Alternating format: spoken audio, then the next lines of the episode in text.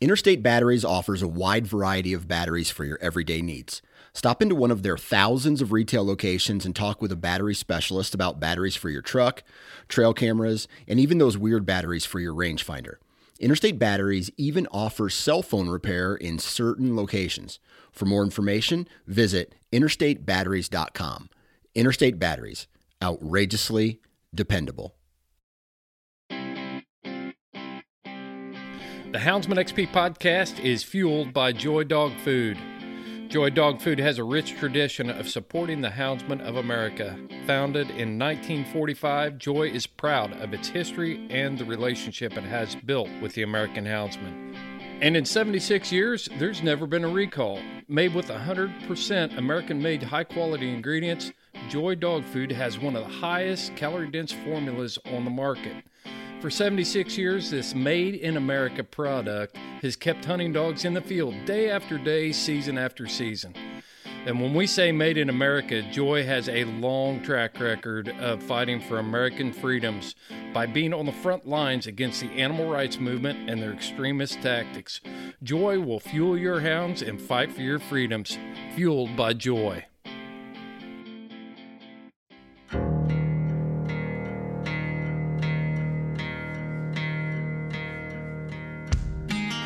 You know, we all have that one special dog hanging out on the porch. He's just a little bit of this and a little bit of that. All these things you like coming together to make one superb dog. That was exactly what we had in mind when we made this show. Welcome to All Mixed Up.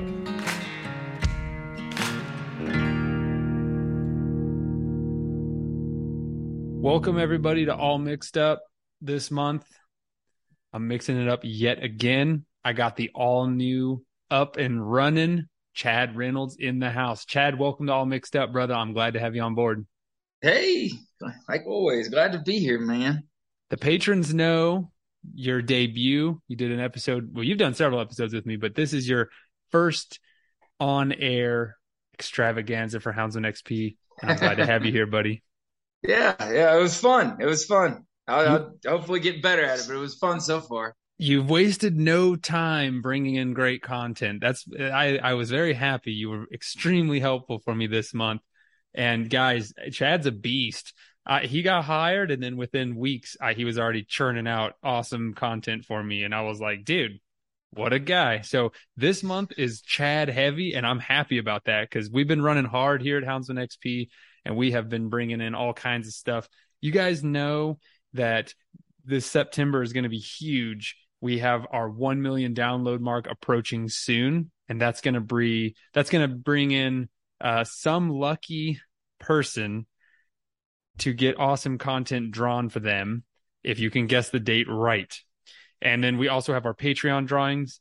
We also have the Redbubble store that is launching everybody. This is the Houndsman XP news for this month. There's just too much on Houndsman XP's plate. So we wanted to make sure that we spent this episode just getting you guys up to speed and getting any reminders to anybody that missed anything that has been going on on our social media feeds. Thank you, Lauren.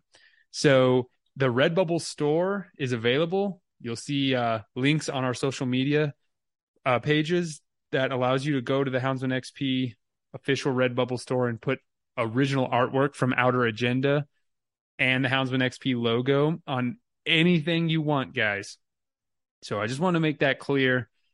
Uh, you can put it on mouse pads, active wear, hoodies, everything you can imagine. And the artwork that Outer Agenda is putting out is so rad. And stay tuned, guys, because there's a lot more coming.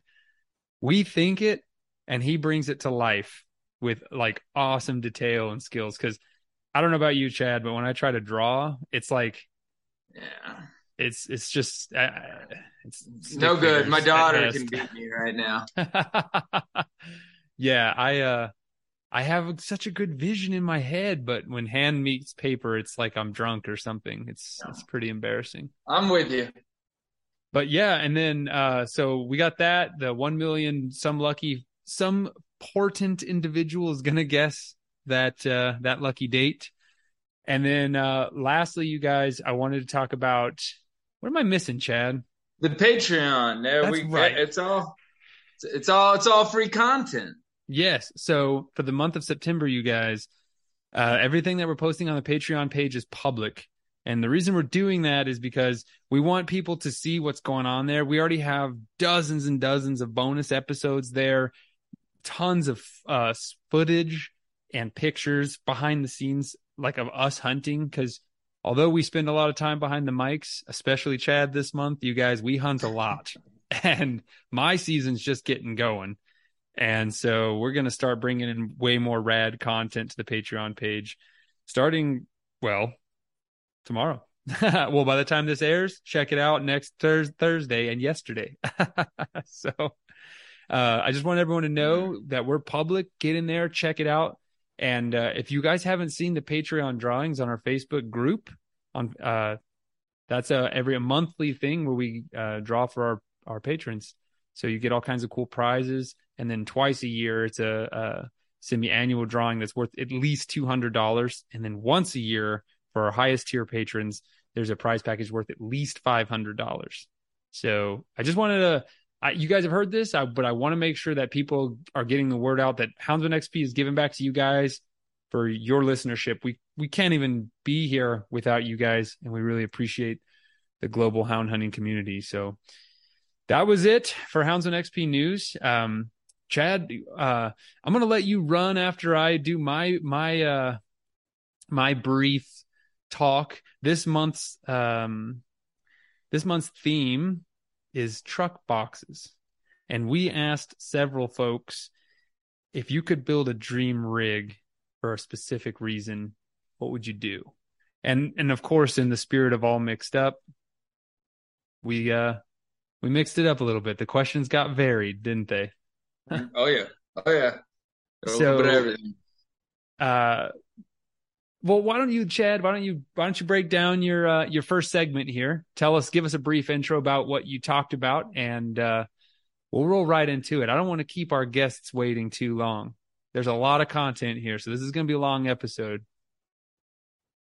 All right. Uh, well, uh, the first fellow I had on was uh, Bruce Swanson. He had uh, uh, a seasoned, very seasoned veteran hunter for hounds, mules, uh, the, the whole bit. He's a coyote hunter, he's a terrier man, um, and now he's actually getting into bird dogs a little bit. So we started off by asking him specifically about the hounds and getting the hounds and the mules to the to the field, you know. Um, and uh, then just kind of bled on to everything else. But he's got all kinds of stuff, and and he actually uh, fabricates hunting rigs himself. So some dog boxes back in the back in the day, and trailers, and and the, the whole the whole setup. But actually, a mule box where they they load in from the back, and they're on top of like a, a truck bed cab, and there there's all kinds of interesting stuff in there with Bruce. Sweet. And uh, then we talked to Chris.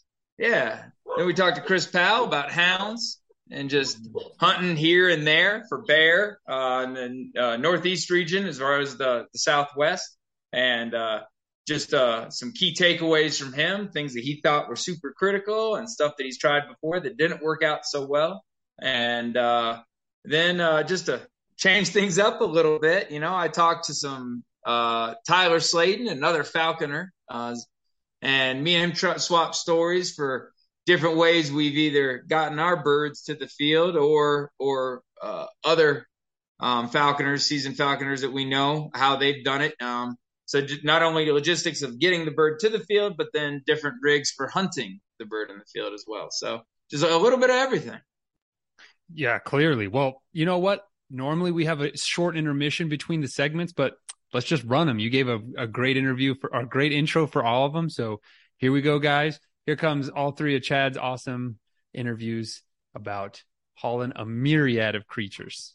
Hi, everybody. All right. Got uh, Chad Reynolds here, and I got Bruce Swanson on the line, a man of many trades and all kinds of exciting stuff to tell us about hounds, mules, and the rigs that get every all of them to the woods. Um, so how you doing today, Bruce? I'm awesome. How are you? Oh man, I'm doing great. Um, well, so just so that we know who we're talking to here, kind of tell us some of the background, your background, like some of the things you like to do in the woods. Well, I originally started off with uh, bird dogs as a kid and growing up and uh, after I got into my 20s and moved to the Southwest Desert, Nevada area, uh, mountain lions came on to the forefront. So I started uh, big game hounds and curs, and big game hound cur crosses were my my thing. And I did that for about 25 years with a little hiatus in the middle of having some stag hounds and and uh, catching a lot of coyotes and you know a couple old timers I ran into or mule men like David Heiss from some down in New Mexico way and oh yeah we and, know about David. Yeah. Oh Dave, David is he's the man. Yeah. And uh, and then such guys as I uh, partnered up with Cal Allen for a long time which is a big cur dog guy and oh yeah we we've chased around a lot of country and I've done everything from uh, hogs, bears, lions, bobcats. To I went to British Columbia and hunted lynx with Doug Mann from Skinner Creek Outfitters, and uh, now I'm back into the bird dogs again. Is that right? Well, that sounds plenty. And you even did some terrier stuff too, didn't you? Yep, I had one of the very first jag terriers in the country back in the '80s, and uh, she was. Uh, a force to be reckoned with, but she only had 20 pounds. So now I've got a Sean O'Neill truck terrier that's about 35 pounds, and uh, she's in it to win it, but has just a little bit more backside and a little more sense. And yeah. she's my uh, do everything dog. She's my house dog, my guard dog, and she's killed coons at the house, and she'll tear the back end out of a hog if you give her a chance. Yeah, they they've uh, I've seen a few of them work, and they're they're they're a lot of fun to look at and hear about, and it, it, I'm still messing with the the jag terriers myself, amongst other things, kind of kind of like yourself. Uh, but I've I've heard a lot of fun things about those truck terriers. Um, well, you know, that kind of that kind of brings us to the next part. You you know because of that, you've got stags and hounds and yag terriers and truck terriers and and all that. Uh, um, and you've built you know fabricated some some hunting rigs, dog boxes yourself. Uh, I guess specifically to, to start us off, um, what kind of regions did you did, did you hunt at when you were you know doing the the hounds work uh, with the mules or without? Um, what kind of regions were you hunting? Um, all mostly Southwest desert, but like I said, uh, all the way up to British Columbia. So um, that was a three day drive one way. Um, yeah. So yeah, your boxes are really you know uh, important, you know, and and you learn a lot of things on the way. You know, convenience is one, materials another, but in in where I spent most of my time in the Southwest desert of New Mexico, Arizona, uh, Utah, and Nevada, um, you know, you got to worry about heat more than you got to worry about anything else. All right, and on that, like, what were some ways that you, you know, prevented any kind of heat injury or casualty or facilitated that? Well, in my experience, you can cook a dog way quicker than you can freeze them. So, what I found is, is every time I thought of comfort and trying to enclose them, what I ended up doing was creating more of a problem with the heat. So, what I did is I always uh, tried to every time I create a box, it was always with the intention that I could uh, have it open as much as possible. Um, a little story that goes along is August in uh, is the first bear opening in Arizona in the northern units or over in Unit One, but I'd have to cross the Hoover Dam, and there was traffic, and sometimes you got stopped, and it's 110. You got seven dogs in a box, and it's 110 at a dead still. Um, you started worrying, so I worked with fans. I did kind of all the rest. And the bottom line that worked for me was I would keep it as open as possible. And then when the last stop that I could, I'd run into the 7 Eleven there outside of uh, Kingman and throw in three bags of ice and rip the bag open and create a little swamp cooler inside there. So when I got stuck on the dam and it was 110, they were having their own little swamp cooler party with wet and cool, air. Yeah, and a lot of folks don't realize that when you're on the dam and uh, you know asphalt or cement like that, as much of the heat's coming back up off the bottom it is coming down from the top. So they get it they get it coming from all angles. So did you use expanded metal or bars on the sides with a flat top, or what? What you? Well, you know, it it depend it depended on which rig I had at the time, but I, you know, I did it all. Expanded metal. The problems that I found with expanded metal is anytime where a dog could get his toenail, he's going to get his toenail stuck in it, and then you got ripped off toenails that go in there. You know, um, so then I did perforated metal. You know, it just had holes in it, and that mm-hmm. limited it a bunch. So ultimately, most of mine were just bars. Yeah. You know, and then what I would do is I'd make uh, metal covers that would, you know, with thumb screws and stuff that would screw on panels for so that way later in the year when it got cold, when I was up hunting below zero, then I could close the box up on the sides. I gotcha. That makes sense. So heat, yeah, that's always a big one. We had we had another guest talk about an insulated top you know, like either with foam in it or double skinned or some type of insulation on the roof. I, I thought that was a really clever idea. I've always had aluminum boxes myself, and that's that's been my way of dealing with the heat and like kind of like you mentioned, yeah. it's ventilation as I can yep. as I can make happen. So all right, that makes sense. With uh, aluminum, aluminum is good as long as they ain't got to sit on it. You know, as long as they mm-hmm. ain't got to touch it. You know, if they do, then you you know I would put, you know, I always had aluminum top. You know, the other thing in in ninety nine percent of my fabrication, all that I'm I'm worried about is weight. That's yeah. the second thing, because most of my rigs, you know, were either my off road rigs were my Toyotas. So then you really had to watch the weight because the Toyotas are notorious for being able to get everywhere, but they don't hold a lot of weight.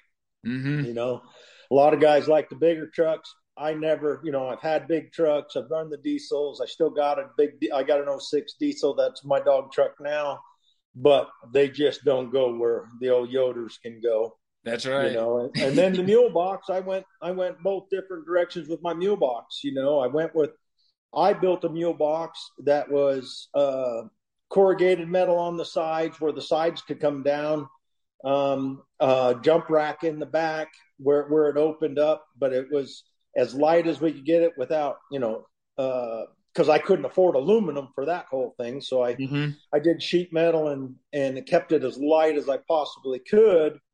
But um, you know, the first one I built, I, I, built it for two mules because I always seemed to have one somebody that wanted to go along, or if you were guiding and you needed to take them, they didn't want to walk. So um, that that was uh, a huge deal having one big enough and then having it high enough above the axle.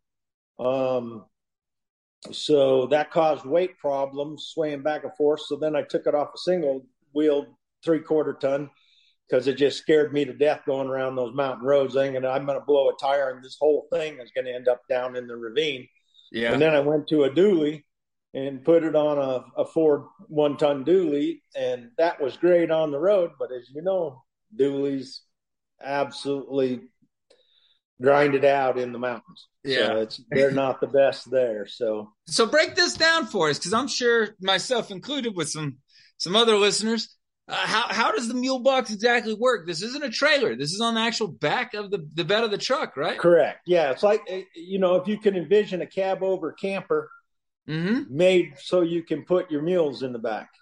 Okay. And then, and then under under the under the nose piece up against the cab I put two foot by the the width of the truck, so it was seven foot.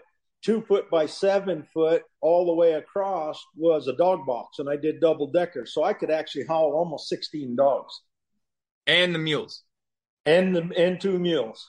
And in what vehicle? And that was on my three quarter ton Dodge. That's yeah. the, the single axle. And then I moved it to a one ton dually.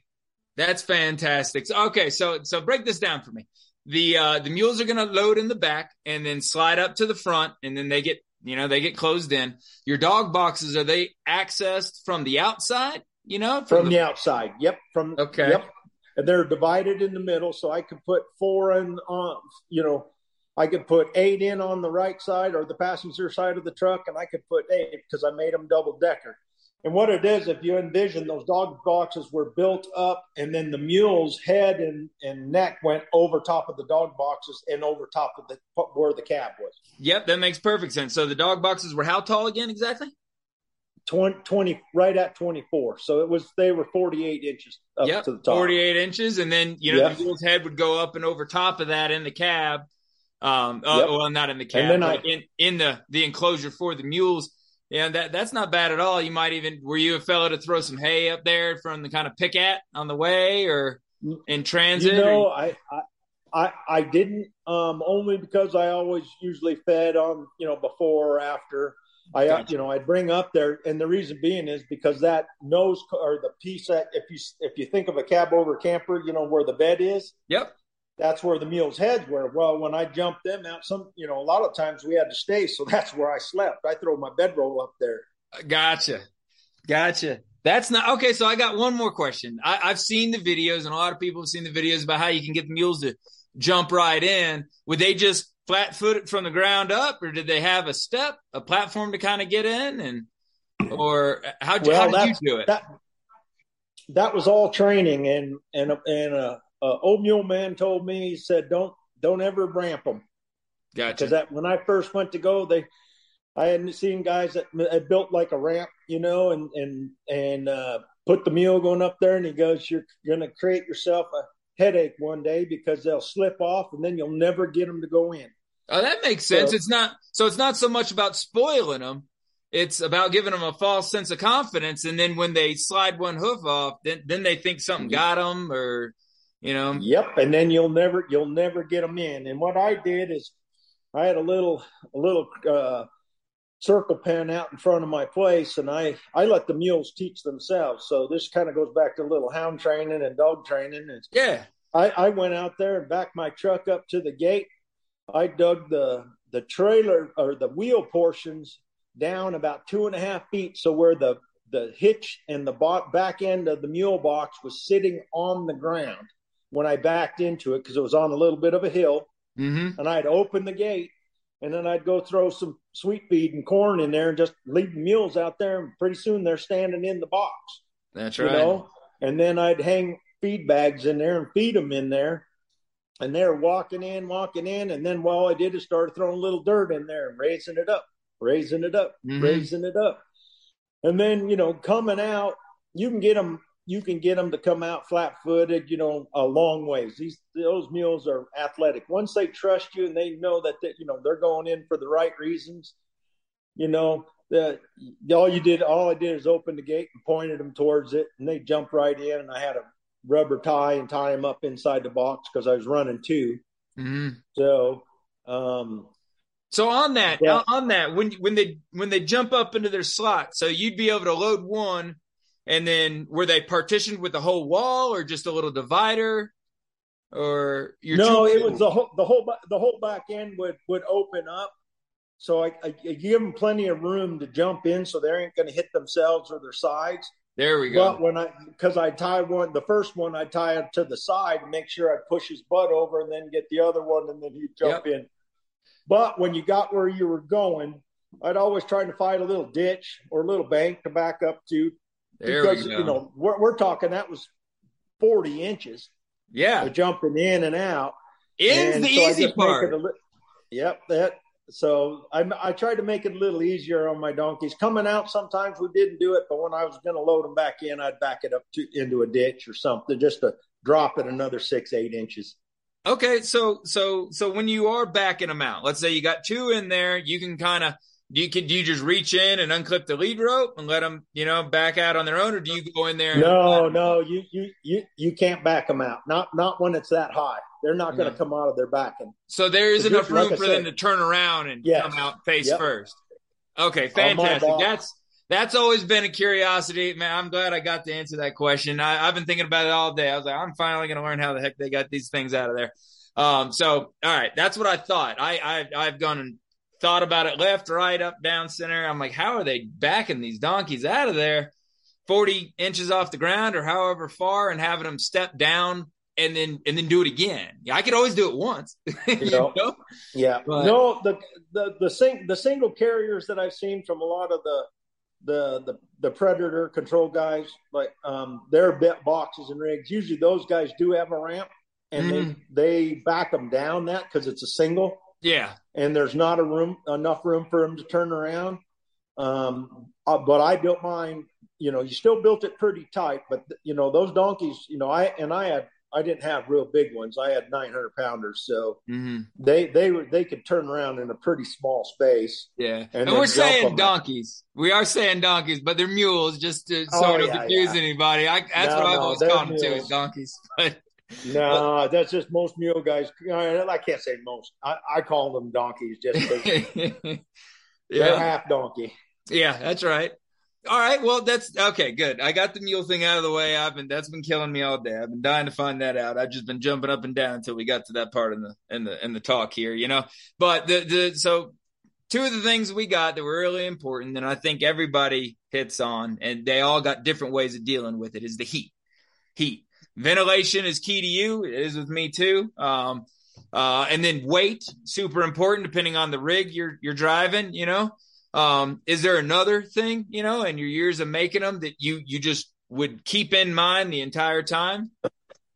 Uh, maybe like Well, the number of I- dogs you're going to put in it, or or you know your latches, or Well, I always had a dual latch system as far as latch goes because that's the first thing that's going to open, you know, and whether like when I built my dog boxes, I'd build them so if the door flung open for the most part, then there was the tailgate would keep it closed. Mm, So you could you couldn't have an accident. When I had them on the sides, on the, on my flatbeds where they come out, I'd always have a do- two latch system. So if one latch failed, or if I forgot to do it, and then the other thing is is you build them so you make you know the doors open. Uh, you know, so if you're going down the freeway and the wind's blowing, they open to the rear of the truck. So that way, if the, if they happen to pop open down the freeway, the wind's going to blow them shut, not blow them open. Okay, I like that. That's something i've never even thought about. You know, they they might not they might be unlatched for a hundred miles of driving and not even know it because the wind's holding it down. As opposed Yeah. to if it opens into the wind, it'll fire. Heck, the wind might tear it off of there going down the highway. That's that. There we go. See, that's that's what this that's what we're doing here. Yeah, now I got something. I'm taking notes over here. That's fantastic. What kind of double the- latches? the- Uh, all you know, different ones. Sometimes just a little thumb drops, you know, and then you do it so it drops down, so the gravity holds it in, you know, in the bottom of the door. And then other ones, I always like having, you know, kind of a a, a swivel set to where it folds in there, and then you put a clip on it, so that way, you know, there's really, it's really hard not to, you know, do it right. Um, so I just wanted to add a brief amendment here, you guys. This episode isn't even close to done. But for the sake of all mixed up's time, we're going to move this to the Patreon page and keep it ongoing with coyote dogs and pointers. So head on over to the Patreon page and check it out, you guys. All content in September is public. Hope to see you there. All right. Uh, I got Chad Reynolds here. I'm talking to uh, creator of Houndsman XP, Chris Powell. Uh, how you doing today, man? Man, I'm doing good. We're uh, over here in Virginia running some bears this week, so I'm getting after it, putting some dogs on the ground and putting some bears in the air. Having some luck? Yeah, yeah. we uh we we saw saw three, caught two of them yesterday, and we were back to the truck by ten o'clock in the morning. So that's a pretty good day. Yeah, that'll that'll do. We, yeah, we've been on bears every day. We got our butts smoked today. Had a little 110 pound runner and and uh, just couldn't get him caught. He's he's still out there running around. yeah, the sour days just make the sweet days sweeter, though. So you got to Yeah, lose it every now yeah. and then. That's right. Well, shoot. All right. Um, I guess the uh, let's get into it. The what we're talking about today is uh, uh dream hunting rigs. That's to include, you know, dog boxes, hunting truck, and trailering. If anything you have to share, I guess just so that everybody kind of knows what you know what your environment is. Uh, what regions do you hunt? Your main targeted game, I guess. And then I can't wait to hear what you have to tell us. Oh my gosh. See, that's a trick question, Chad, because I'm like I need a rig that I can hunt coons in Indiana, I can hunt bear in here, I can hunt hogs in Louisiana or Texas, I can cat hunt out west, and uh, uh, yeah, I've been through a lot of that stuff. So that's where I'm at. But mainly, I'm looking at you know, colder temperature type areas, not a lot of intense heat. I don't go to places that's hot in the summertime because I don't like it unless it's southwest with no humidity, and then it's fine. Yep, I hear you. Um, so, uh, so like a multi box is, you know, a, a multi setup rig, or do you specialize with one thing and then kind of get the other stuff to fit, or are you actually looking for something that should work universally? You know, one of those dog box, the dog box question, I think everybody, um, everybody has designed that dream box in their mind, had it built, and then two years later they thought, man, I wish I wouldn't have done that, or man, I wish I would have changed this one thing. It's a tough thing, and I think uh, as we, or or for my sake, you know, it's like, man, this is going to work great. Then you get out west, and it's like, wow, that didn't work so great. And you know, when I first started hunting out west, I was just using my regular uh, coon hunting box that I use back here. Uh, I had four grown hounds and a that pretty much lived off of the truck for a month, a month and a half when I was out west, the first big trip I took out there. And I always wanted a better box and a, a more set up box and things like that, but I I just procrastinated and didn't get the the build made and stuff like that. But so when when I started looking for a box that is multi-purpose for me, then I guess we'll start with the dog box.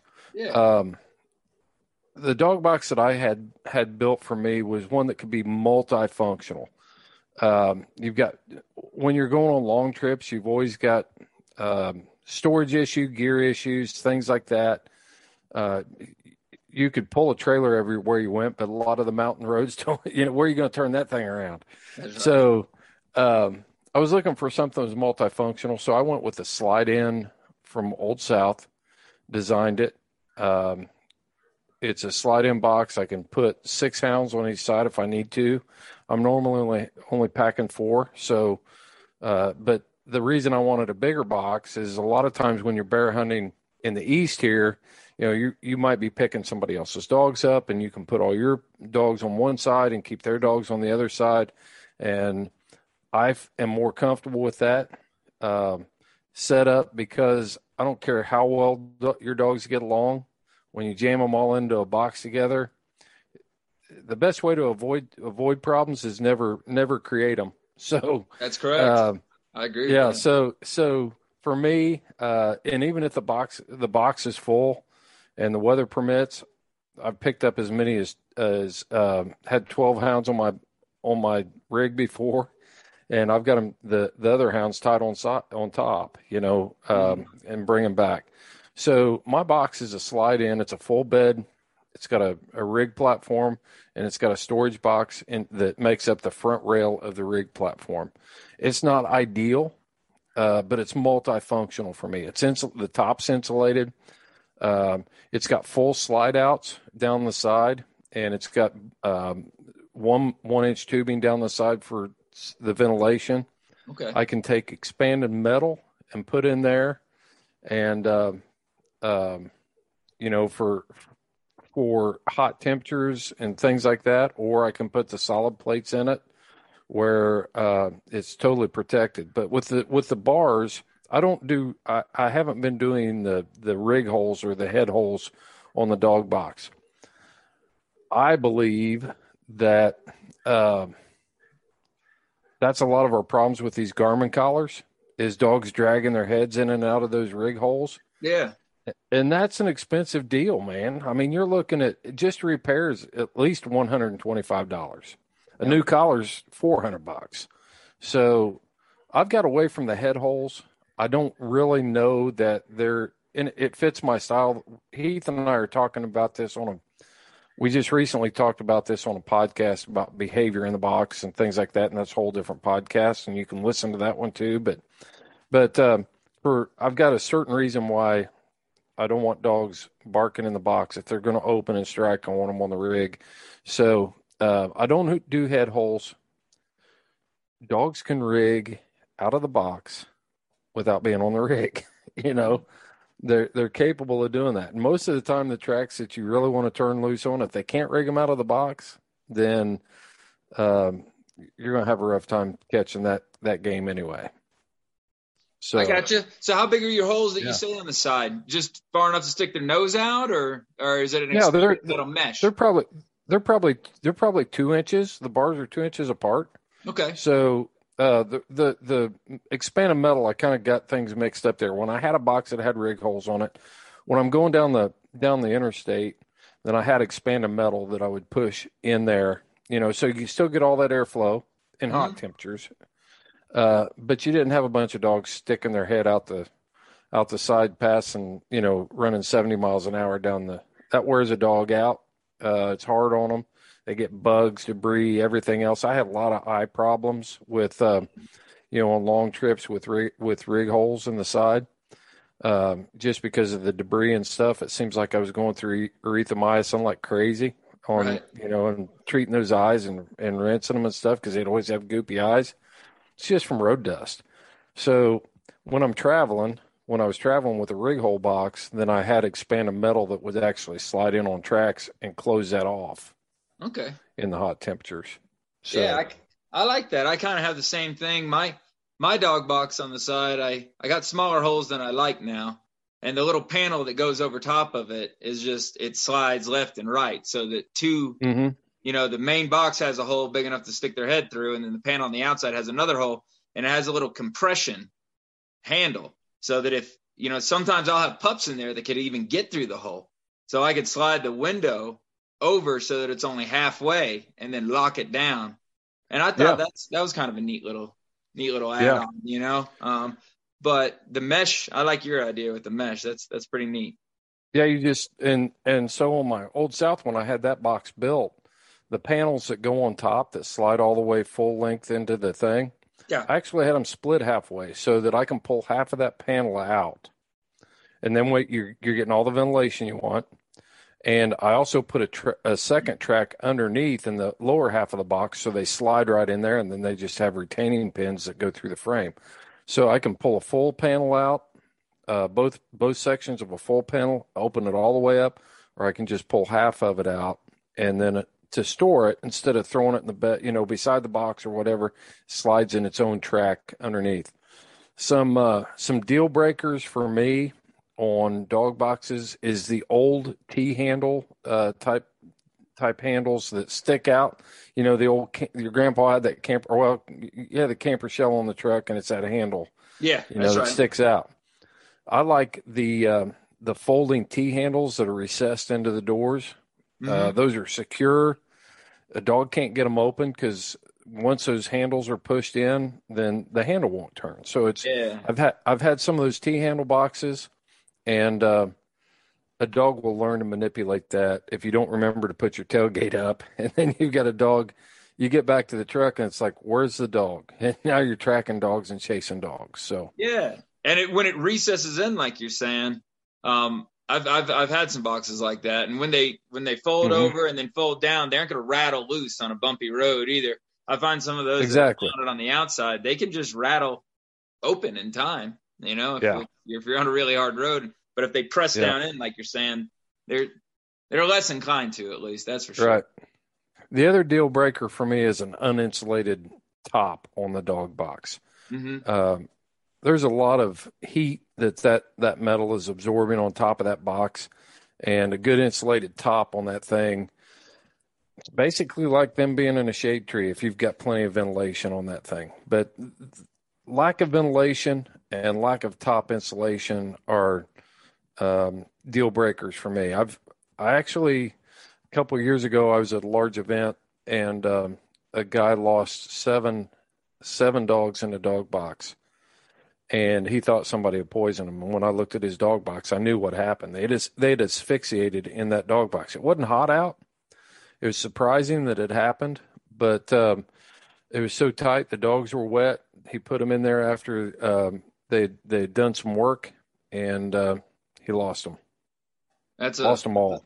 that's a tough way to go too. Um, Yeah, yeah, Um, that's no good. So I'm hearing I'm hearing ventilation, and th- that's key. That can't be pushed enough. You know, insulated top, and uh, and, and and secure latches. I guess you know Yep. you you know some big takeaways. And then big enough, big enough that you know you possibly, especially I like running with company too. I, I like to go by myself, but I really enjoy having having a buddy with me with his own dogs. So uh, big enough dog box that you could probably stuff all of yours in one side to keep your buddy's obnoxious tree fighting dog Yeah, off of yours. That's right. right. That's right. Yeah. You know, Um, they're the ones that always have the tree fighters. It's never yours. You And never, my dogs have Th- th- never done a single thing wrong in their life. I swear. That's right. Yeah, they're Um, like our kids. If there's growling in the box, you always look at your buddy and say, "Hey, you need to do something about that." Right. so you like a slide in. Um, now is that with a bottom? Do you like a bottom in your box, an actual enclosed box? I did. I did make this one with a bottom on it. the The box that I have on my side by side does not have a bottom in it. Mhm. Um, if if I had a if I had a box that was very uh, open and susceptible to weather and rain and different things like that, I would probably opt away from the bottom. However, the way Old South builds their box, uh, they just use strip welds down there, so they drain anyway. Yeah. So I can get away with the bottom in this with with with the bottom in this box, and get plenty of drainage out of it. Okay, I like that a lot. Uh, historically, I've always had boxes without a bottom. Mhm. Um, back when I was you know growing up hog hunting, I always had them without a bottom because you know the dogs would Wet come and go, and you, you always swapped them out, and it made it real easy to clean out. You know, you, You could throw bet. a hose in there, and it would wash out real easy. Yeah. But th- those types of boxes had to be secure to the to Mhm. the bed of the truck, or you'd stomp toes. And I've Yeah. had that happen where Yeah. some bolts broke and it stomped on toes. And the new one I have now is isn't it like you're saying an enclosed box? And I had bolts break on that, and act right now it's rattling around in the back of my box, and it makes it a little noisy and maybe a little less comfortable for the dogs. But I don't have to worry about toes, and that's really nice. They don't toes aren't going to get pinched, Yeah. stuck, anything, you know. So Yeah, you go hit a bump and the whole box comes up. That's a problem. And even my slide in box. Uh, so my over the rail box, what I used on those were those C clamps that you use on camper shells that's right. And attach them right to the top rail. You can access them through the through the ventilation holes or the rear holes are real easy to put in and out. Mhm. And then on this box, I actually put tie downs on the outside of the box, and I use uh, uh, turnbuckles, you know, double hook Yeah. turnbuckles, and just crank those dudes down, and that box stays right where it's supposed to be. Yeah, I've seen those with the old South system. Those look nice. They they they- they're not moving an inch, and and they're nice and secure. You know, and that, that's Yeah. who made those, right? That that's the box. you're yeah, that's who's that's whose box. You know, I'm running an old South box in there right now. That's a pretty neat system. Yep, yep. So, well, all right. Uh, uh, we got your your pros, and and you know, I, I guess that kind of leads into some of the things your cons. Some of the things you don't like is the unsecure latches and and heat and ventilation. Uh, is there Yeah. any is there any any little fancy bells and whistles? Like if I gave you a hundred thousand dollars right now, what would you add to your box? What little fancy If I had a hundred thousand, okay, if I had a hundred thousand dollars, this is what I would build. I would build. I would buy a 20, 2021 or older Toyota Tundra because I don't like the new the new Tundras. Um, I love my Tundra. It does great in the mountains. Um, and and it would be, be being pulled behind the Tundra would probably be a Tacoma. On no, I'm kidding. Um, uh, I love Tacomas too. I've hunted out of both. This this Uh-huh. Tundra has been very nice to me. You know, it's been very good to me, and I like it. Mhm. But I would strip the bed off of it and put a flat bed on it Yeah. and then and then from there what i would do is all of my uh i would have doors down the side over the over the over the wheels where your bed sides would be individual doors and each each there would be compartments all the way down the side and each compartment would have a bar door with a with a um, slide in that i could close it off and and open up a a, a rig hole or a head hole if if i wanted to do that hmm those are slick boxes, man. When you when you start thinking about that, so you got that box mounted on that, it would have a rig rail on the top. I'd probably put a storage box in front of the rig rail, probably flush, Okay. so that I've still got, you know, I've got a, a good good storage spot there. And um, then I'd put the rig rail on top so I could still haul coolers and different things on top of that. But each individual hole like that, I saw this set up at uh, APA Breed Day several years ago. A guy had a Toyota Tacoma, and uh, he could select which dog he wanted. There was no fighting at the back of the box. Or wasn't telling anybody to get back. If you wanted your old dog and you wanted to put your rig dog on top, you didn't have to try to keep four young dogs back. You just pull the dog out. If you want to drop a drop a couple young dogs or feed a couple young dogs into the race, you just open their individual doors and boom, there they are. Uh, It was slick. That sounds nice. It, it Yeah. you see the bird dog guys with those, you know, and and and their dogs couldn't be. Oh, most most of the ones I've dealt with, at least, couldn't be all be crammed in on top of each other. Um, Yeah. But yeah, I've I've always wanted something like that myself. You just need enough, you know. I like to be able to carry at least eight, personally. Yeah. You know, even if I don't Yeah. bring eight, you know. Well, if you had a if you had a full size, uh, well, I th- I saw a box today mounted on a Ranger flatbed. It was the same type of box. Um, it was an older box, but it had individual sides mounted on a flatbed, and uh, the guy could simply select which dogs he wanted out of the side. Yeah, And he was hauling had four holes on each side. that's pretty neat. That's pretty Yep. neat. Then you could go crazy with what type of door, guillotine doors, left to right opening, or Yeah. Little, oh yeah. little bat wing doors that are pretty neat too. You know? Yeah. Yeah. Uh, but all right, well, I think you got us squared away. Is there anything else that uh you think we might have missed that you wanted to get out Did there? you want to talk? Did you want to talk about trucks? Yeah, yeah, definitely trucks or the trailering. Yeah, without a doubt. Uh, you you prefer a Titan, um, but you'll stand a Tacoma. You said No, not a Titan, a Tundra. Tundra. My mistake. Yeah. my mistake. Yeah. I'm not Okay. driving any Nissan junk. Yeah, yeah. One of my guys has a No. as a, a Titan. That's what I was thinking. Yeah. No, I, I've, I've first Tundra I've had. Um, it'll take a real beating. Uh, the thing I really like about that Tundra, uh, it's a TRD uh, off-road edition, Uh huh. and um, so the console, center console, the gear shifts in the center, and when I put that thing down and drive, I can push that gear shift to the left and put it in sport mode. So when I'm in the mountains and uh, I'm crawling around in the mountains, I can shift it up and down. I can keep it in low. It shifts real easy. I mean, it's just it's a selector deal. You just bump it and you push it, push it to second gear. You pull it down in first gear, hmm and uh, saves on brakes. Saves on. Uh, uh, you get the compression braking off the engine. You can really creep, and you can just bump it up. And when you hit the flat spots, and and it'll still pull good even in third gear up a pretty good grade.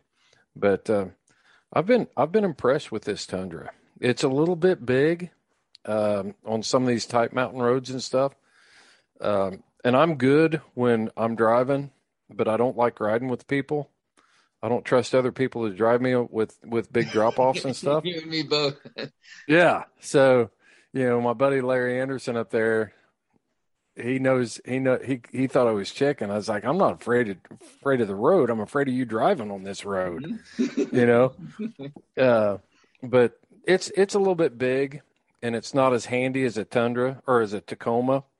But man, that's a that's a pretty good truck. I had a a 17 Chevy that that left me stranded and let me down and and uh did some research and come to find out that they already know that there's a torque converter problem in those in those transmissions and it blew apart you know on me coming back from montana and so i thought well i've been wanting to get a tundra for a while so i went and bought one Tundra, Tundra. Yeah, and you Yep. know, and that always a good rig. I'm a I'm a Tacoma man myself. Uh, i love Uh, those so- trucks yeah. Eh, worst comes to worst, you you you you knock the bumper in, you can get out and straighten it back out with your hands. You know, I, that's, that's something I found with my little Tacoma. Uh, i mean i my buddy evan workman uh, he's he's got a lot he does a lot of farm work and different stuff and uh, he could he could have a side by side if he wanted one, but he just keeps a Tacoma. And I've seen him drive that thing in places that um, would make me nervous to drive my side by side. I mean, he and he just they're handy. They're just so daggone handy. If I if I had everything, I would have a Tundra, a Tacoma, and I'd have a three quarter ton truck. mhm. But we're not. I don't have that ability to do that. Yeah, out here I have a you know a four wheeler that I I don't really hunt much off of. I have the side by side that I do some I do some stuff when I'm falling down into the canyons. Um, but I'm finding that I just prefer because I don't really like the box setup I have on my side by side as much. But I'm finding that my Tacoma is really working out for me really nice. As long as once I got past the point of no return where I did not care anymore Yeah. about what happened to it, it, it, it like a whole new world opened up for me. You know, what once Yeah. I did not I did not mind anymore. I just I know there's a tree behind me. I'll back up until I feel it, and then I'll go forward. You know, but uh, That- That same that same buddy of mine, Evan Workman over in West Virginia, he told me he's like, Chris, you either got to love your truck or you got to love your dogs. yeah, Can't do both. yeah. Yeah. All right. Well, I agree with that. Well, that brings us to the next thing, trailering then, you know, um, you know, with that Tundra, you definitely could pull behind. I guess you, if you're Mhm. not doing the side by sides, there might not be much to trailer for you, but do you have Yeah. anything, any opinions, any, any strong thoughts on that? Buy a tandem, buy a tandem trailer, you know, Tandem tandem, axle? axle trailer. I was coming back from. Uh, it was the same trip. I mean, this was a trip from hell coming back from Montana, uh, and I was coming back in late October.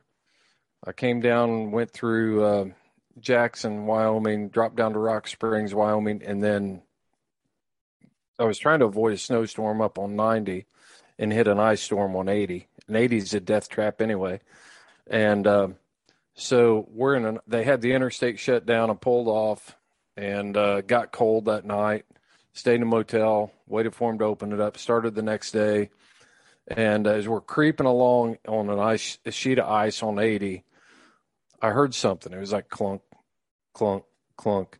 I look in my mirror, my wheel on my trailer. I've got a single axle trailer, mind Mhm. you, and that wheel is just sitting there wobbling back and forth. I'd lost some lug nuts somewhere, Oh, and now now I'm wallering out the holes in the wheel, so the wheel's ruined. hmm Yeah, so luckily I had a spare on the trailer, but the thing that I didn't have were the lugs. I'd sheared off some lugs, so I had to unhook on the side of 80 in a blizzard on a, it, after an ice storm, and I had to go find lugs to replace in those wheels. I had the tools to do it, I just didn't have the lugs, and uh, so I had to leave all my junk sitting on the side of Interstate 80. I was surprised I didn't get back and a semi had not scattered that junk all over the side of the road out there, Right. man. uh, So buy a tandem trailer. then it, you get a freebie then. If you lose the wheel, you got three more. You're all right. Yeah, yeah. You can get that thing off the road and get it to a safe place because I was not in one, I can tell you that. Mm-hmm. Yeah. All right. Well, yeah, that that about wraps us up there. Um, I can't think any other questions I have. Uh, you kind of hit on everything. Those are ventilation's really important, no matter where you are. If it's hot out, you know, you want to keep the dogs cool, and the more ventilation you have, the better they can smell. The I think ventilation's, I think, uh, you know, a hard working dog, Chad, even, even, uh, you know, 40 to 60 degrees still needs ventilation. Their, their cooling system doesn't work like ours does. They need to be able to get that fresh air and ventilation. You get, you get four dogs in a box and they're in there panting. You're producing a lot of carbon monoxide. And if they don't have good ventilation, I don't care wh- what it is, you're running a risk. Yeah, yeah, and then I've lost more dogs to heat than anything else, and I haven't lost a lot of dogs. Don't get me wrong, but between you know hogs and bear and Yeah. lion and rattlesnakes and car accident, everything, heat has been left its mark more than anything. So I'm I'm right yeah, there. I agree. on that one. It's a big risk. Yep. Yeah, thanks for thanks for having me on and let me share my thoughts with you. Well, thanks for uh, sharing with us. I love I'm a gear I'm a gear freak, so you know, anytime I'm out and I see something pretty slick, I'll look it over and and uh, then I'm always planning how I could change my current setup. So there's always some good there's always some great ideas out there. Yeah, we, there's you know we get into new things or we see something else and we add it and then it changes something else. So yeah, it's it's always a work in progress. And Yep, for sure. For sure. And, uh, but yeah, thanks thanks for everything you shared with us. I sure do appreciate it. And uh, you bet. uh, well, hopefully we'll talk to you soon, huh? You know All right, it. take care. How many times do you hound doggers catch yourself thinking about an awesome hunt you had or retelling this great story with family and friends around the dinner table, and all you have to remember that moment is some terrible cell phone picture, or worse, no picture at all? Well, Houndsman XP is partnered with Rough Cut Company to help solve your problem and make beautiful pieces of art to remember for all time your experiences in the field. Rough Cut Company is an American owned and American made business in Wisconsin that specializes in custom, unique photo engravings on hardwood that are framed to any picture you want. They also do customizable antler dog chews and even beautiful, unique antler rings from their own red deer in Wisconsin. Rough Cut Company can do pretty much anything you ask. Their customer service is second to none. Give them a look at roughcutcompany.com, and when you check out, make sure you check out with HXP 10% off to get a discount on your final purchase. Check them out, you guys, and support people that support houndsmen and help keep us in the field and remembering those times forever. All right, today we're going to talk about uh, hunting rigs for for falcons and hawks and, and, and the birds of falconry. I have Tyler Sladen with us today. Uh, he's done a few podcasts. Is pretty used to talking about the sport. Um, we're going to review just the different ways that we, you know, get these birds to the field, hunt around with them. Um, so transportation and just just the logistics of it. Um, Tyler's been hunting with falcons for about uh, 10 plus years and uh, he's had a bunch of different birds. Like what what what all what all types of raptors have you hunted with man? Um mostly harris hawks red tails primarily goshawks. I had a good stint with kestrels. I did a brief stint with large falcons hybrids um merlins. That's pretty much it. Pretty much yeah that's a lot of stuff man. Um yeah so you've hit pretty much everything in there the you know your Harris Hawks and Red Tails and your Falcons and your Accipiters. So that's just no Eagles. No Eagles. No Eagles. Not cool enough. Yeah, that's we'll work on that one. so, so I, I guess uh, you know, like we've we've talked in some of the other segments about you know just, just different ways to get the hounds to the field and optimize their their ability to you know put game on the tailgate or up the tree and uh, uh, that's that's what we're after here. Um, so I know there's a bunch of different ways. I've dealt with a bunch of different ways with my birds as well. Um, I guess first thing we talk about is the hood, isn't it? I mean, just you know the the actual hood. The, some people call it a hat or a helmet, but it's the the sleeve that goes over the bird's head and like blocks out the light, and, like makes it so you can transport them around. Uh, uh, did you do that? I know you did that with your kestrel, didn't you? Yeah, my Kestrel's hooded. Um, they hooded, or I had a magnetic perch that I mounted to the dashboard, and they would ride around on the dashboard underneath the mirror, and uh, they'd cause a lot of second looks at red lights. yeah, yeah. Well, yeah. That's uh, gosh. See, I'm we we just thought of that. That's that's really neat. So that was like, um, that wasn't really a a block perch, was it? That was kind of like a no. It was uh, two pieces of PVC pipe mounted to like a heavy duty magnet that I had the other end, uh, the other receiving piece of the magnet on the dash, so I could take it on and off.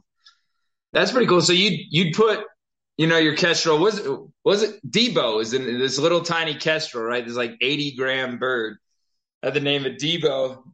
Um, so you'd put Debo on the uh, up there with the hood on to get him basically to the place where you wanted to begin hunting. Yeah, to and from, and then it it helped with weight control. I mean, they're such little birds that um, their metabolism slows down when they're hooded. Right. So I just want to paint this picture. So Tyler's in his hunting truck with a little, a tiny little bird on a perch on his dashboard with a with a with a hood on its head, and you just cruise through the gas station and uh, McDonald's drive-through or whatever with a little bird on your dashboard. Yeah, especially St. Louis, where uh, folks don't really they don't really interact with wildlife, so they'd they'd see a living animal in your truck and freak out. Right. so then when you when you'd actually hunt them, did you hunt them off the same perch just without the hood, like there on your dashboard, or did you carry him on the glove? Well, it depends. If he was like if he was a little hot, he wouldn't he wouldn't stay there. He would fly into the window and try to like get out really fast and just try to botch slips. So I would hold his jesses and keep him on my left hand and drive with my right. Mm-hmm.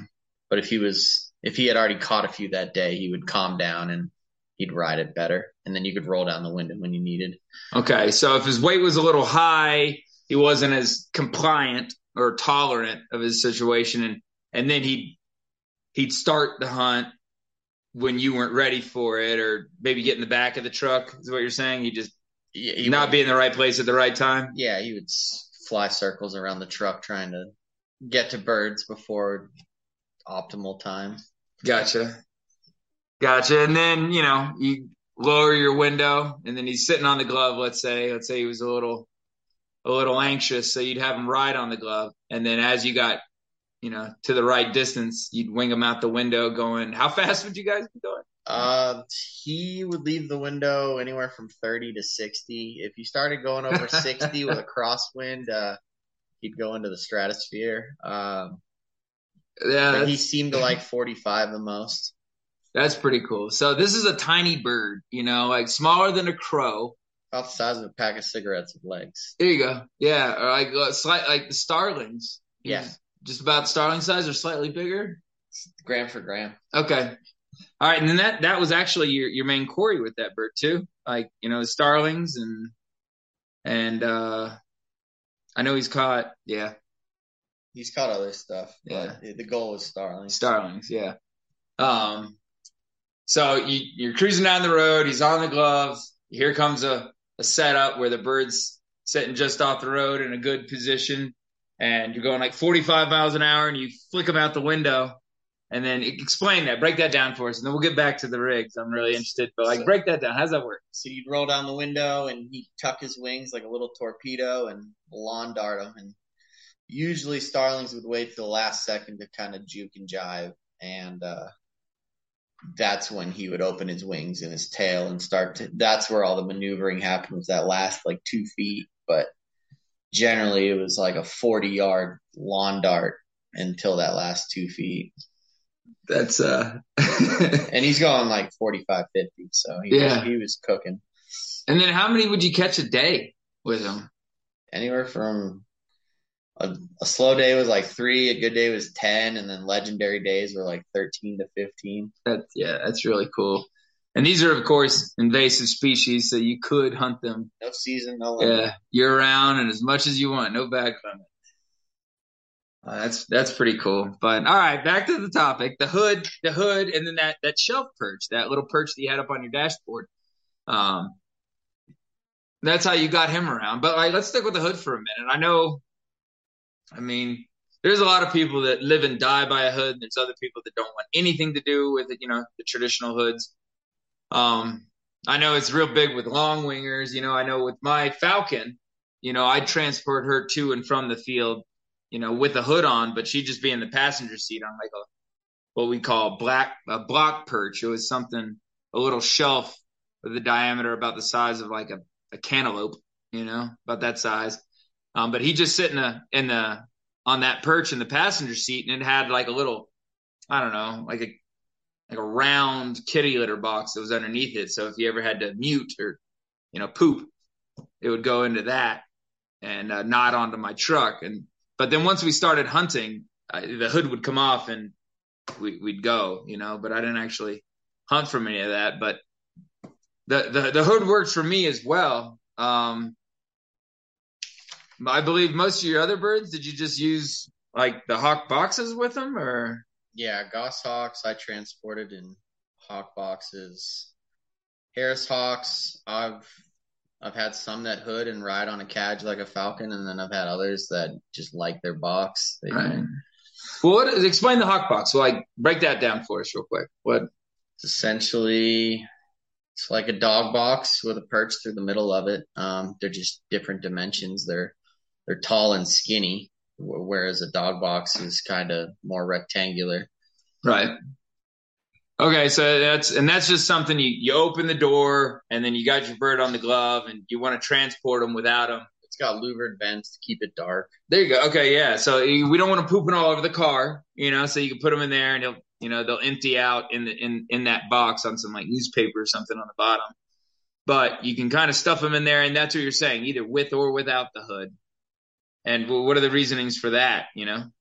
It's it's simpler. I mean, you can train them to fly into it. It's you can bring it in and out of the vehicle. Um, birds are a hundred times more susceptible to heat than dogs are. Like they can't just, they're not going to just chill out in an aluminum dog box in the bed. They're, they need to come into the hotel with you. They need to go into your buddy's house with you. They, you don't, you don't park anywhere, not in the shade.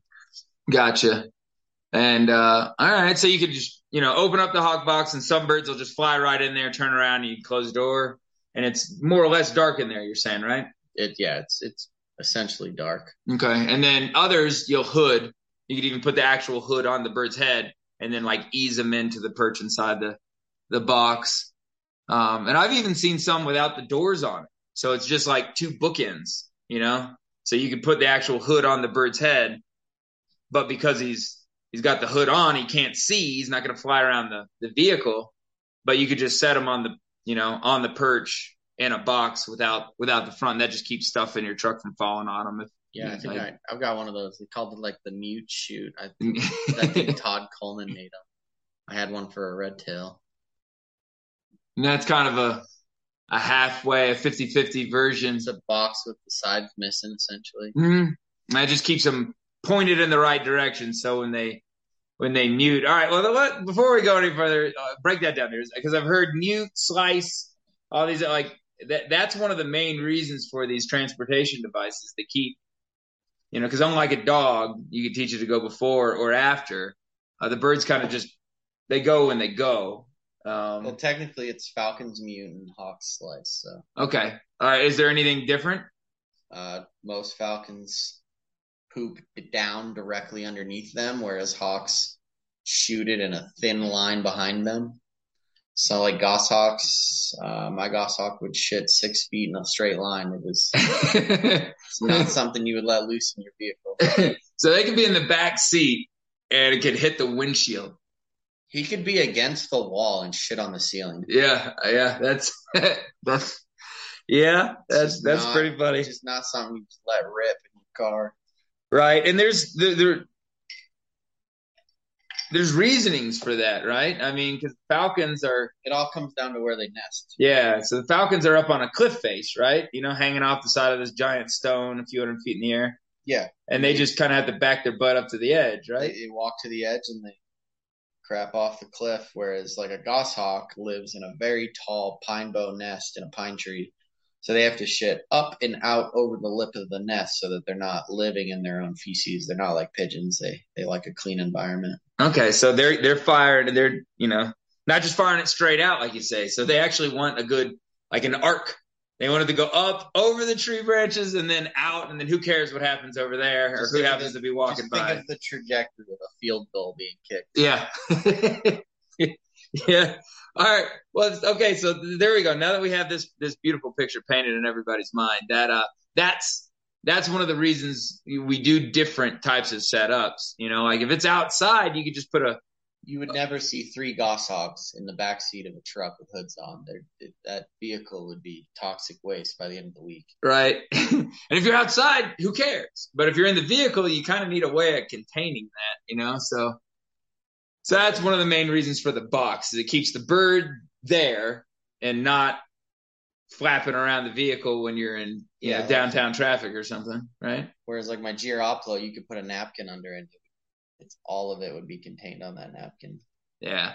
All right, because that's a that's a falcon. That's a that's a long wing, you know. It's a hybrid. Yeah, so they're they're gonna they're gonna mute and that's like just dropping it straight down. Okay. Um so I mean that's that's basically why I've always used a hawk box, right? I mean you keep the bird contained, relatively calm. If they get upset, at least they're in the box. They're not landing on your head in the vehicle while you're driving through, you know, traffic or anything. So should anything go wrong, they're in the box, the poop's in the box, the bird's in the box. They really can't get into too much trouble in there. Yeah, other than feather damage occasionally, but Right. Um, yeah, I know there's sometimes they'll make the perches to where the bird can't go around the little perch they're on because they could tie their leash up in it. yeah, and I don't. Yeah, I don't even with my goshawks. I didn't even keep a leash on in the box. Okay, so they just had Um, the, the- Before I went anywhere, I put telemetry on the bird and take its leash off, and my bird was ready to go, but there was no leash. Gotcha. They just had the jesses, which are the tiny little strings people see hanging off the birds' anklets. You know, they have little anklets around their cuff, around their, their legs, down at the bottom by the feet, and they have like short little strings on either side. They call them jesses, so that way you have something to grab a hold of. Um, just like a dog collar, I guess. Um, all right, so we got the regular hood. And we could talk all day about just the regular hoods. There's all kinds of different styles. There's some of them that you could buy for like 50 of them for a buck a pop from Middle East. And then there's others that are thousands of dollars, aren't they? I mean, Yeah, like the, the collector's ones with made with sage grouse feathers and badger hair and all sorts of fancy stuff. And there's ones with paintings on the sides of them. yeah.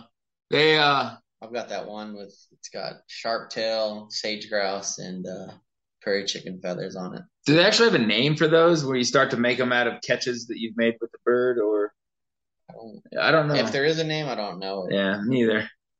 Um, um, but then you know, so you can okay, so with the hoods, you can get like the factory made assembly line type stuff that's that's pretty good, and there's uh, you can get custom ones too, right? I mean, um, Yeah, I've had ones with like yellow stingray panels with made with squirrel hair that squirrels have caught on 'em.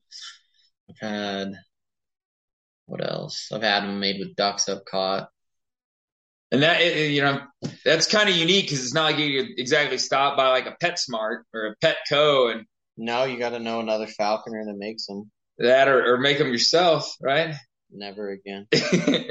not not so fun. No, I think I put like nine hours into making one of them, and it looked like absolute dog crap. Yeah.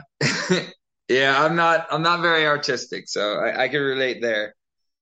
Um now like all right, so what about what about setups where you're taking, you know, because I know some long rangers bring uh you know their falcon and a dog or two, and I've seen these really nice setups in the back of a truck where they'll have everything in the back of like a Tacoma or or you know I just mean, any kind I of mean, hunting any truck. falconry meet you go to, you'll see 15 to 30 Tacomas with camper shells with a two hole dog box with essentially it looks like a handrail with carpet or turf on it. And there'll be like two to four falcons on that in the back with the dogs. Okay, and th- are tho- those are generally hooded or Those are all, going to be hooded. okay, and they just ride in the back on this little rail, huh? yeah, it's like a, a fence post with some perching material on it essentially. Yeah, that's that like Astros turf stuff, like the stuff where you see like an RV, you know, set up where somebody would like roll out the little fake grass carpet, you know? Yeah, I mean, I've seen them use everything. Like Chingrins has like, it looks like a Persian rug on it. That's fancy. There you go. Now, now you know you're making real money when you when your when your birds sit on a Persian rug. That's uh, that's kind of fancy. Um, huh. None of these are actually hunted out of. This is all just transportation, I guess, right? I mean, um, getting getting the bird to to the field so that you can, you know, then take them out and take them hunting, right? Yeah, the only one of the few I've seen where it's hunted out of uh what's the name? Uh Sean Derrick, he's got a ATV with an alum line dog box, but two of the dog box holes were converted into uh like bird boxes, so there's perches in there. So you can transport two birds and a pile of beagles. So it kind of looks just like a single dog box or something with like a perch at the bottom third or something, like a baseball bat size I guess you could, dow. yeah, I guess you could talk about the uh the cadges they use on the moors in Europe. Cadge, huh? It looks like a, a big square wooden table with a hollow middle where they put like six, ten falcons on it, and some unlucky peasant carries it for all these peoples uh, who are going to fly their birds Well, that because they can't drive out across those moors that they hunt grou- uh, red grouse on or willow ptarmigan. okay. So hold on. Let, let me let me let me fact check this with you. I've heard before that that's actually where the term caddy came from. Was cadge. Have you have you heard that? I'm gonna look. All right. Well, we're gonna. Let's, I don't got a Jamie, so I gotta look it up. all right. Let's let's let's check it out. but what he's saying with the cadge is, you know, it'll be you know just a two by four frame, just like you were to frame out a wall. It's just maybe two feet in the front and two feet in the back with like three feet going down either side. And there might be, you actually stand in the center of this and there might be some suspenders going from the front to the back so that you, you know, have something to help, help you hold this up. And he's saying back in the day, or even maybe sometimes now you have an, an unlucky fellow that would, you know, put this system on and kind of balance two or three birds in the front, two or three in the back, and then they'd have hoods on and they'd be tied to this this unit, and then they go walking out through the middle of this field, Yeah. and uh, No, you are right. The term caddy comes from the person carrying falcons on a cadge. Because I, I kind of get you know I've always seen this this this idea about you know the golfers now you have like let's just say Tiger Woods or whoever you know he's wanting to golf this next hole and you got the caddy with you know his They set of clubs right They used to call them cadgers. They were usually older falconers who carried the birds on a cadge. huh yeah so so Tiger Woods comes up to do this next hole and he may look to his caddy and say hey man what do you recommend you know this field the best you know and he's like I recommend the nine iron or whatever and he even takes the club out of the the little club box you know like the, the bag Yeah. they- Yeah, the golf bag takes the hood off, right? The little hood on the golf club, and then hands the club to the golfer. And I guess it's kind of similar, right?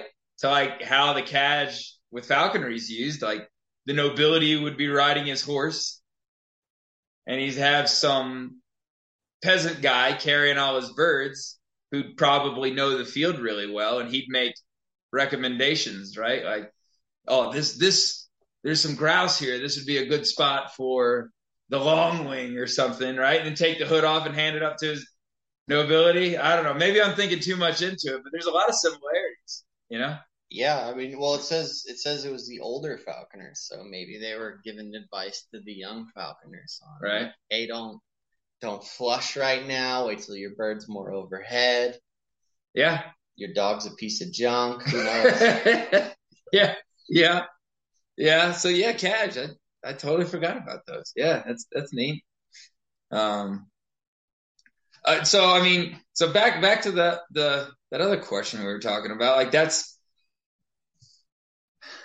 it's mainly transport to get out to the field. Even this cadge, this is like transport off roading. That's at that point, it's somebody's packing around a bunch of birds on foot so that you go out for the day because you you can't drive a vehicle out there in the moors. I guess it's all soggy out there, right? It's just wet. very wet, very swampy, Okay. I, I've and it's pristine habitat. Like if you were to drive across it, you'd ruin it. Okay. Okay.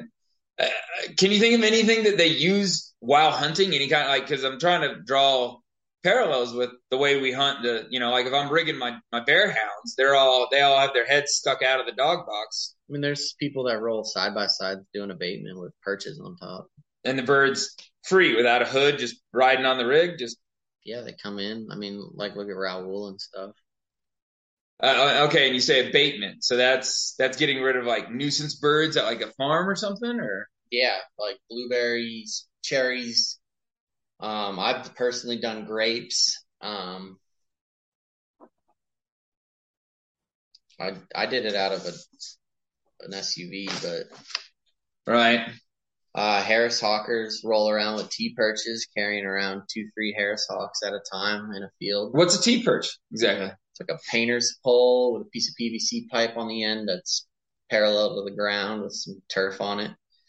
So just a big long stick you hold up in the air for the bird to sit on. Yeah, and you're giving birds elevation, um, and you're allowing two to three birds to be perched on the same surface. Whereas, I don't know about you, but I'm not fitting three Harris Hawks on my left hand while I'm hunting.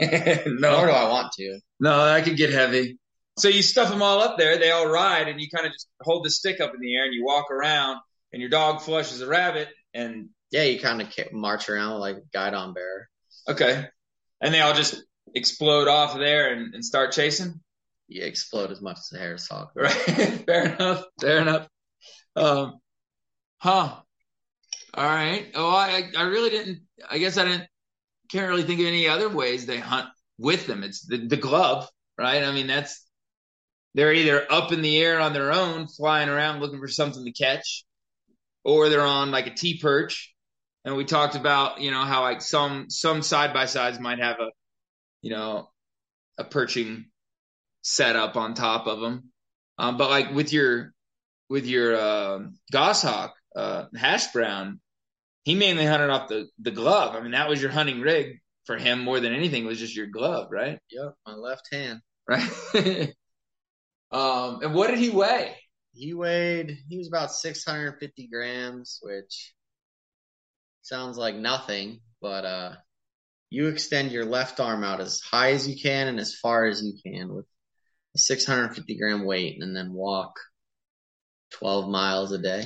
Right, chasing your chasing your dogs, going uphill, downhill. And anytime you fall, you keep that left hand steady like a waitress carrying drinks or a waiter carrying your food. Mm-hmm. Um, I, that's where I'm not envious of eagle people at all. I don't want to carry a nine pound eagle.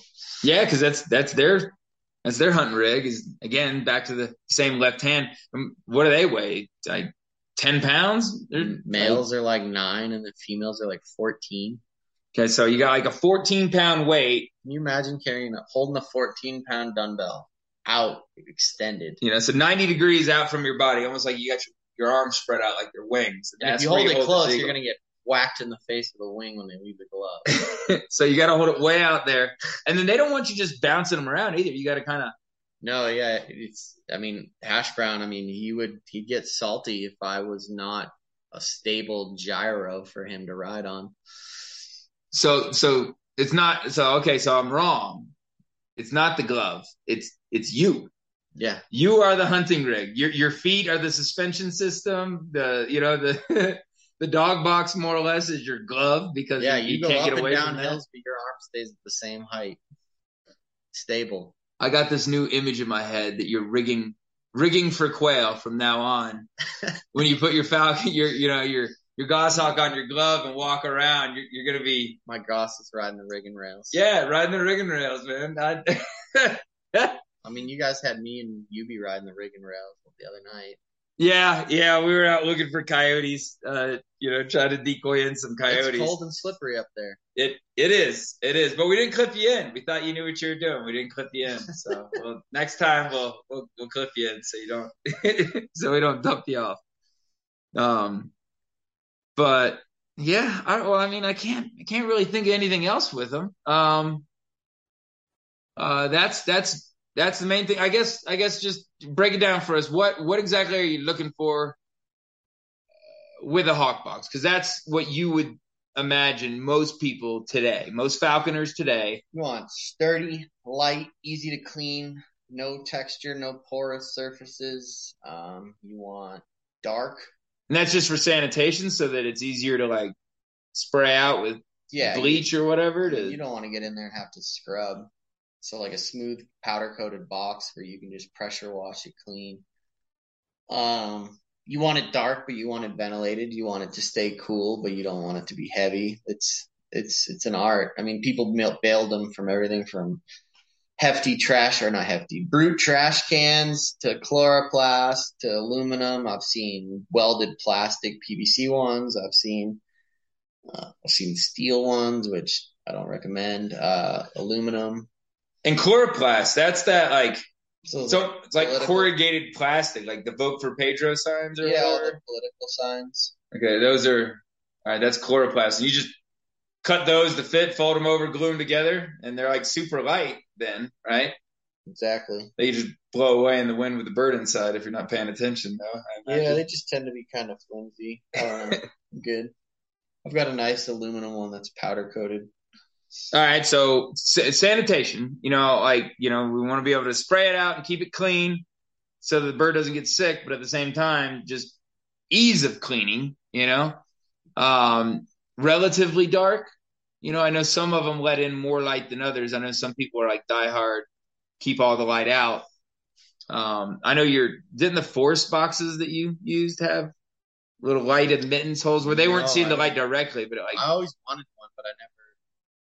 I don't know. I was never bougie enough to drop nine hundred dollars on one. My roommate had one, and yeah, it had like a had like a drop-in door and then when you lifted it, there was like vertical bars, and like it looked like a little prison. Oh, again, just like the dog boxes, I guess, you know. So if it's Yeah, it's lion season, you're way up, you know, you're trying to get to the mountain, you slide in a little panel to block it off, and when you get there, you you slide that out, and and they can see and smell, but you know can't get out. Huh. And then I get temperature. I know that's super big for us with the dogs. You know, like keeping them keeping them warm. So like, you know, trying to prevent heat from getting in or ventilation fans, right? Same same same there. We we don't really have very many of those in hound rigs, but I've seen some in transport boxes where they have little ventilation fans, right? yeah, a lot of bird dog rigs have them. But yeah, your your hawk box has fans. Yeah. I like the fans. Then I don't have to worry about it. Because they get too warm, then they They panic and then they then they die. Yeah, and then that's worst case scenario. And even on the the the softer side, if it's if it's uh, gets warm in there, then they don't lose weight like they're supposed to, and then they're gonna be fat when you get them out and try to hunt them, and they don't want to catch anything. They're not they're not hungry enough. So that's why I like the fans a whole lot. But then I've even heard of some people like plugging little AC units in there, so they'll have like a window unit in the in the back of their truck, and then the the ventilation side, the blowing side, they'll actually pipe into the hawk box to blow cold AC air on their birds. I've never had anything like that, uh, but I've heard of it. I know some of the falcon racing people do that. You know, the, the people that just race their birds don't actually hunt them. Like they they'll try and make them not. They won't freeze them. These birds actually like the cold, but they'll bring down the temperature down to like 45 degrees or something like that right before they bring them out to race them. Hmm. Well, what's your favorite out of all of them? Like if you if you could have like if I gave you 50 grand right now to make a hawk box. hmm, You got any ideas? You got a fantasy box here? You, you, Yeah, set I'd up? have I'd have like a five hole dog box on the back of the truck and then one spot where a hawk box slid in and clicked in. Okay, so you could take it off and put it back. So I can take it in and out, but then it's on the exterior of the truck.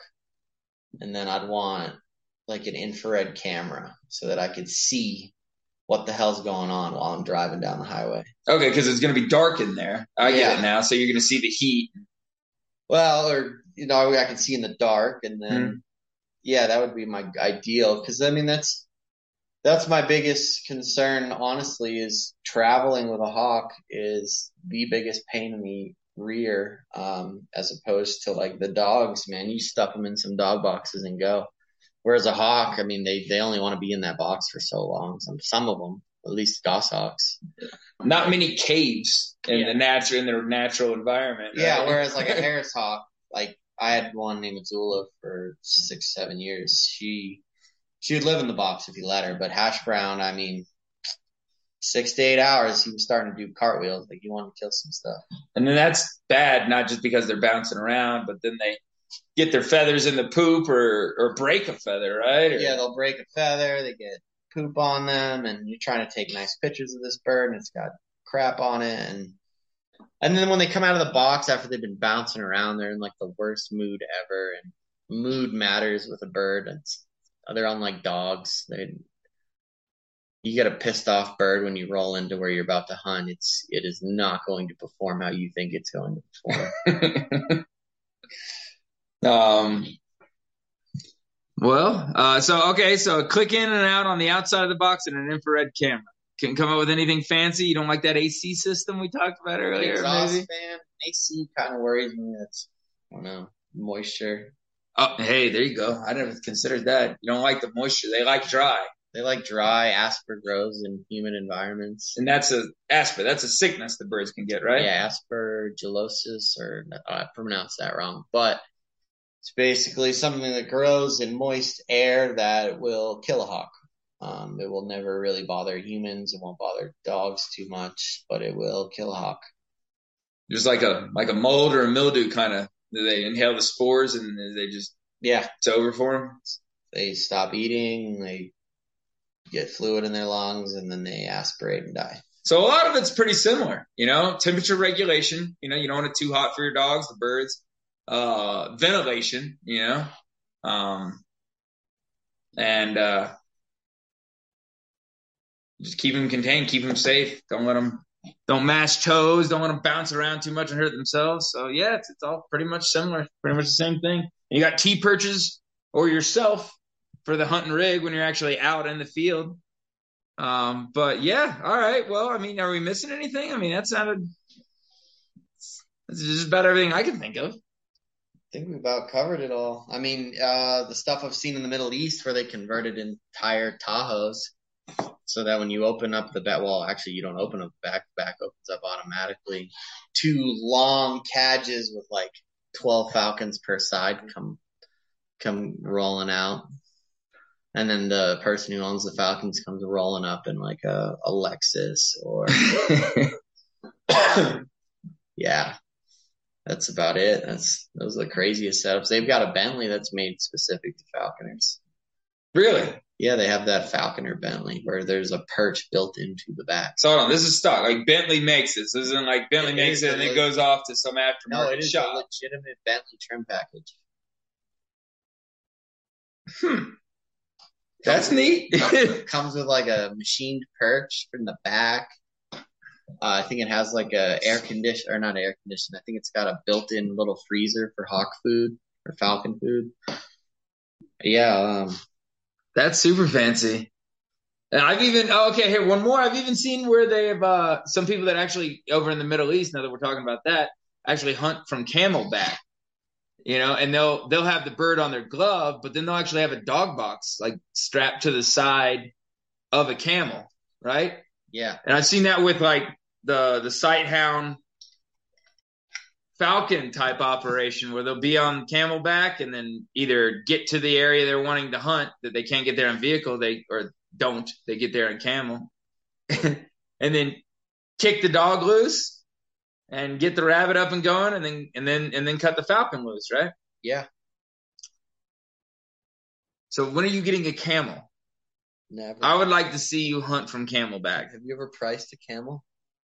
uh I would. I generally do it five or six times a year, but I haven't priced camels this year. Like, They're like seventeen grand. is that right? I'd rather buy a Suzuki Samurai. or a horse? Uh, huh. Camel, camel, camel. horse trailer with some living quarters. You don't have to pack water with a camel, I guess, right? yeah, I'm good. man. Yeah. well, all right, man. Thanks for breaking it all down for us. Uh, uh, it was good talking. I think we brought up a lot of good points. I learned some new stuff. That was exciting. Um, but uh, thanks for thanks for coming by and sharing. You know, sharing your knowledge with us on uh, birds of all types and uh, how to get them to the field and and, and produce game. Um, well, thanks for coming and talking, man. Talk to you soon. All right, man. Thanks for having me. All right, no doubt. Well, until next time, hunt them hard and treat them like heroes. One day, I'm gonna step up my manliness factor and learn how to fabricate my own boxes and stuff. yeah, If I, you- uh, yeah, I can puddle weld, but it's a nightmare. It never looks right. So I, I mainly just try and beg somebody to help me out. Yeah, that's pretty much. I mean, I got a really cool dog box, but my brother made it for me. Uh, if you think my art is bad, most of my craftsmanship is even worse. And I don't know why. Because like my brother and my dad are beasts at building anything. You could you could tell my brother, build me a spaceship, and all you give him is like bird seed, toothpicks, and chewing gum. And it's gonna make it to the moon. You know what I mean? And with me, it's like you could give me a full scale lab and you'd be like, build me a spaceship, and it would be made out of like paper mache and like wood screws and painted poorly. I don't know. I, I just wish I could be a better builder. And Yeah, I, I, I probably burnt all my my try out when I made. I was trying to uh, like that talk I, I said with Bruce there when I was talking about the uh, the Sighthound, the dump box that I made, and I just figured I'd make it a little bit, you know, try it out, see what I liked. I'd make it out of wood, and it, the first rain, everything swelled. I couldn't even open the doors anymore. And after that, I just lost all my motivation. So I, I'm with you. I'm with you on that. You know what? When I was hunting with my bird dog mix long ago, eight years ago, uh, I actually made a wooden release box that mounted into the window of my Toyota Tacoma, and I hunted with that for three years, and it worked really good, actually. So you know what? I'm I'm putting myself down a little too much. That There beast worked. It got better year by year. So you know what? It can be it can get better.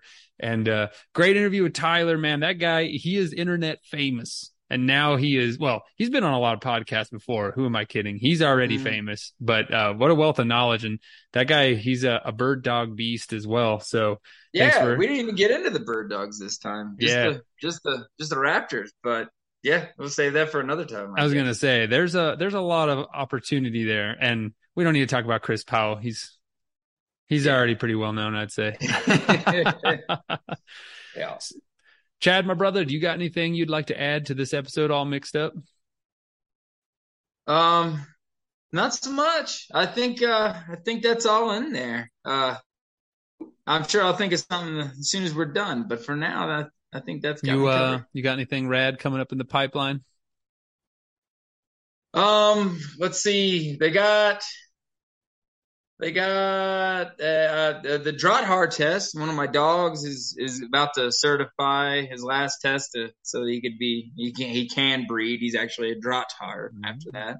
That's coming up in the next few weeks, and then if all goes well there, then they got the the Arm Roosters, the big you know Super Bowl of of Drahthaar's test coming up a few weeks after that, and that's going and it's about time to start knocking the dust off the hounds and and then bring the falcon out of the box and, and start getting her weight in order so that she can run with the speed dogs after some rabbits and that's that's about it for now. I'm just ready for the Dude, heat to me be gone too. so we can get out there and chase something, whatever yes, is. dude, I hate the heat.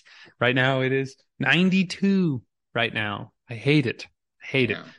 Yeah. But it'll be Have you had time to get yours you out? No, we had one Like, cool front kind of move in a little bit and I was able to get my crew uh out one morning and we only had 45 minutes to jump one and we didn't couldn't find one which is fine whatever um our prairies look unbelievable so beautiful so so green we got an awesome rain it was three inches over the course of two days about three weeks ago and the desert has just responded. It is amazing. It looks so beautiful out here. And uh, the hares are rebounding.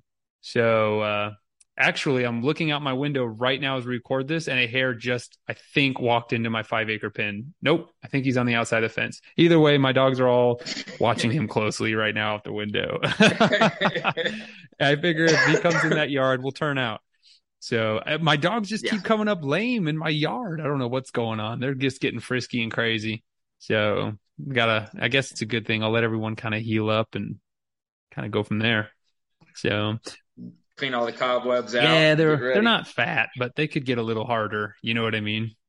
So anyway, yeah. For as far as my world, nope, nothing but getting ready and and kind of at the the last of the season, teeth grinding. Last of the summer, I guess, teeth grinding, getting ready, working on my buggy and getting everything going. So, everybody that tuned in, thank you so much, you guys. All mixed up is coming coming at you once a month, and uh, it's been a blast to to produce this. It's it. I just love the variability. We can talk about anything we want, and I like to bring it well all mixed up. You know what I mean? I, I, I'm a guy with many interests, and I like to talk about stuff that I've never done or heard about. So I hope you all are enjoying it, and uh, leave a comment. Uh, go to Houndsman XP at Apple and leave a Apple Podcast and leave us a five star review if you guys do. Screenshot that and submit it to us on social media or email it to us, and uh, you guys will be put in for a drawing. Well, you guys have heard the closeout for Houndsman XP a million times, but we're gonna we're gonna mix it up yet again. We're gonna change up this closeout. Uh, Chad came up with a pretty good one from reading one of his books, and I like it. So, Chad, why don't you close us out, brother? Till next time, let's work them hard and treat them like heroes. Love it. That's from a great book, by the way. Who is that by? David Harcombe. It's a terrier book There it is, guys. Go check it out. Patterdale Terriers over in Europe. There you go. Hey, we'll see y'all next month, and I look forward to it. Until then, guys, see ya.